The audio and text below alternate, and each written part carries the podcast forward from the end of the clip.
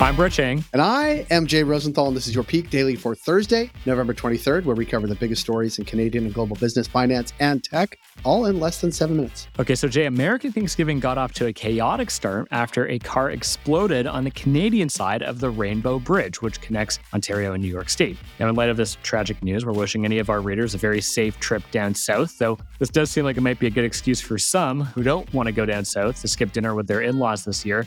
Jay, will you be traveling down south for Thanksgiving? I'm not, but we did cross the border last weekend on Saturday. So this certainly hits home for everybody that crosses that border regularly, which is, I don't know, most people, I think, in Southern Ontario. So it was a scary thing to watch and even watch unfold as we record this pod. Yeah, as we record, though, it looks increasingly like an accident. So it's still terrible, not to minimize the situation, but I don't think it was anything malicious, which is good news. Well, with that auspicious start, or inauspicious start, I never know how to use that word. What else do we have for Peak Pals on this Thanksgiving Day down south? You know, I was trying to cheer it up, Jay, but you really wanted sure. to take it back dark again. But that's did, okay. For our first story, Sam Altman is the once and future CEO of OpenAI. For our second story, wild pigs are taking over. And for our third story, ski resorts turn to subscriptions.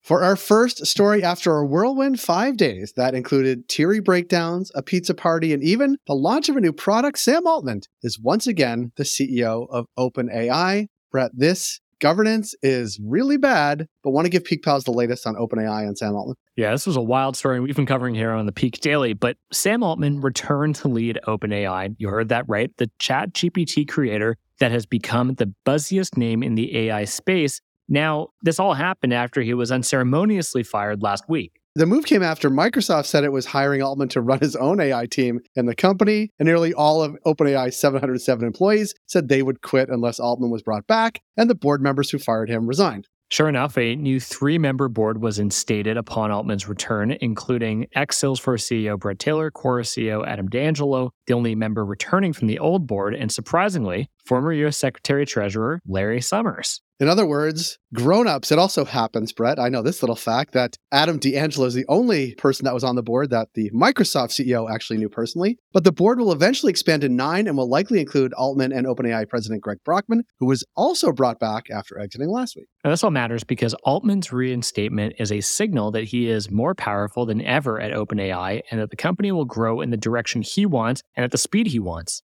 The exact reason for Altman's firing remains unknown, but it's widely accepted it stemmed from a clash of ideologies. The old board came from OpenAI's nonprofit side and included the quote unquote effective altruist advocating for highly cautious AI development. You might remember the effective altruism movement from the FTX story of last year, which was just how, about a year how ago. well that went. Yeah. They reportedly disagreed with Altman over steps needed to reduce harm and some proposed commercial endeavors. Altman no longer has to listen to these concerns. No, he doesn't. And here's the bottom line Altman isn't an AI accelerationist who thinks that man should be replaced by machines. He's expressed the need for AI regulation, actually. Still, he believes AI's pros greatly outweigh its cons, and some fear this optimism will come at the expense of safety.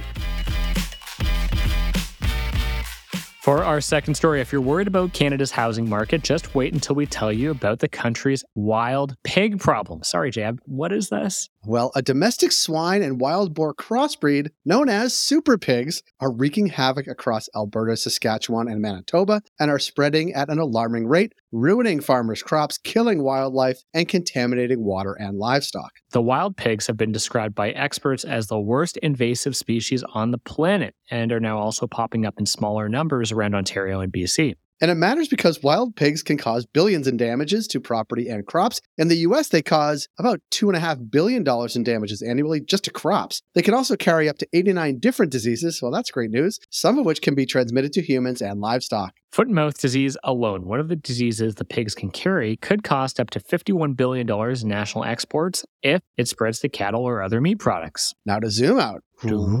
Texas has developed an entire tourism industry around hunting the pigs from helicopters. Of course, they did in Texas. But according to one Canadian wild pig expert, which is not really their official title, these pigs reproduce so quickly. If 65% were hunted every year, the population would still increase. It's the war on the pig, Jay. I've never shot anything in my life, but maybe now's the time to start. Seriously. Next, the pigs aren't going anywhere, and since they'll eat anything they can get their grubby hooves on, experts say we could start seeing them pop up in cities next. Well, maybe in a completely Canadian movie, we could have the wild pigs or the super pigs fight Toronto's raccoons. And Yeah. like that would be a real fight to the death moment. Fighting to open up your green bin. Wouldn't have to fight that hard. The thing's pretty easy to get into.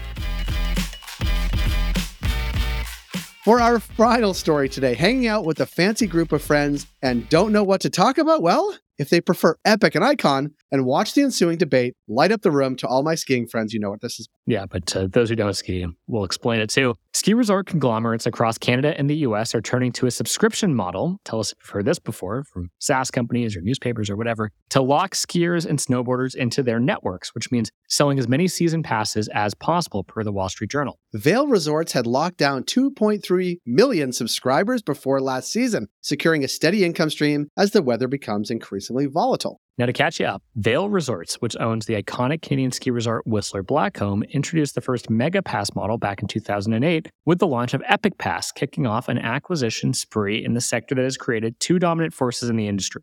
Alterra Mountain Company, which acquired Canada's Mont Tremblant, and Blue Mountain followed suit with the launch of its rival multi resort Ikon Pass in 2018. The vast networks can mean that independent operators get squeezed either from the loss of skiers or having to surrender their revenue to be part of the program. And it matters because while these passes can enhance the mountain experience and offer great value for powder hounds who can't get enough of the slopes, the push to get people to sign up means single day lift tickets are getting expensive, as much as almost 300 bucks during peak times. And Brett, if you want to follow, I'm not even going to name the name of the Instagram account, but there's ways to see the lines that subscriptions like this cause entering and exiting mountains and lift lines because there are a lot more skiers looking to squeeze every dollar out of their ski pass. Yeah, that sounds about right.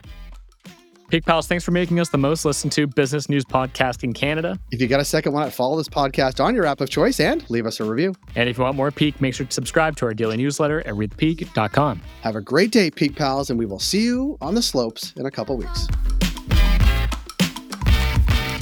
When you give me shockwave.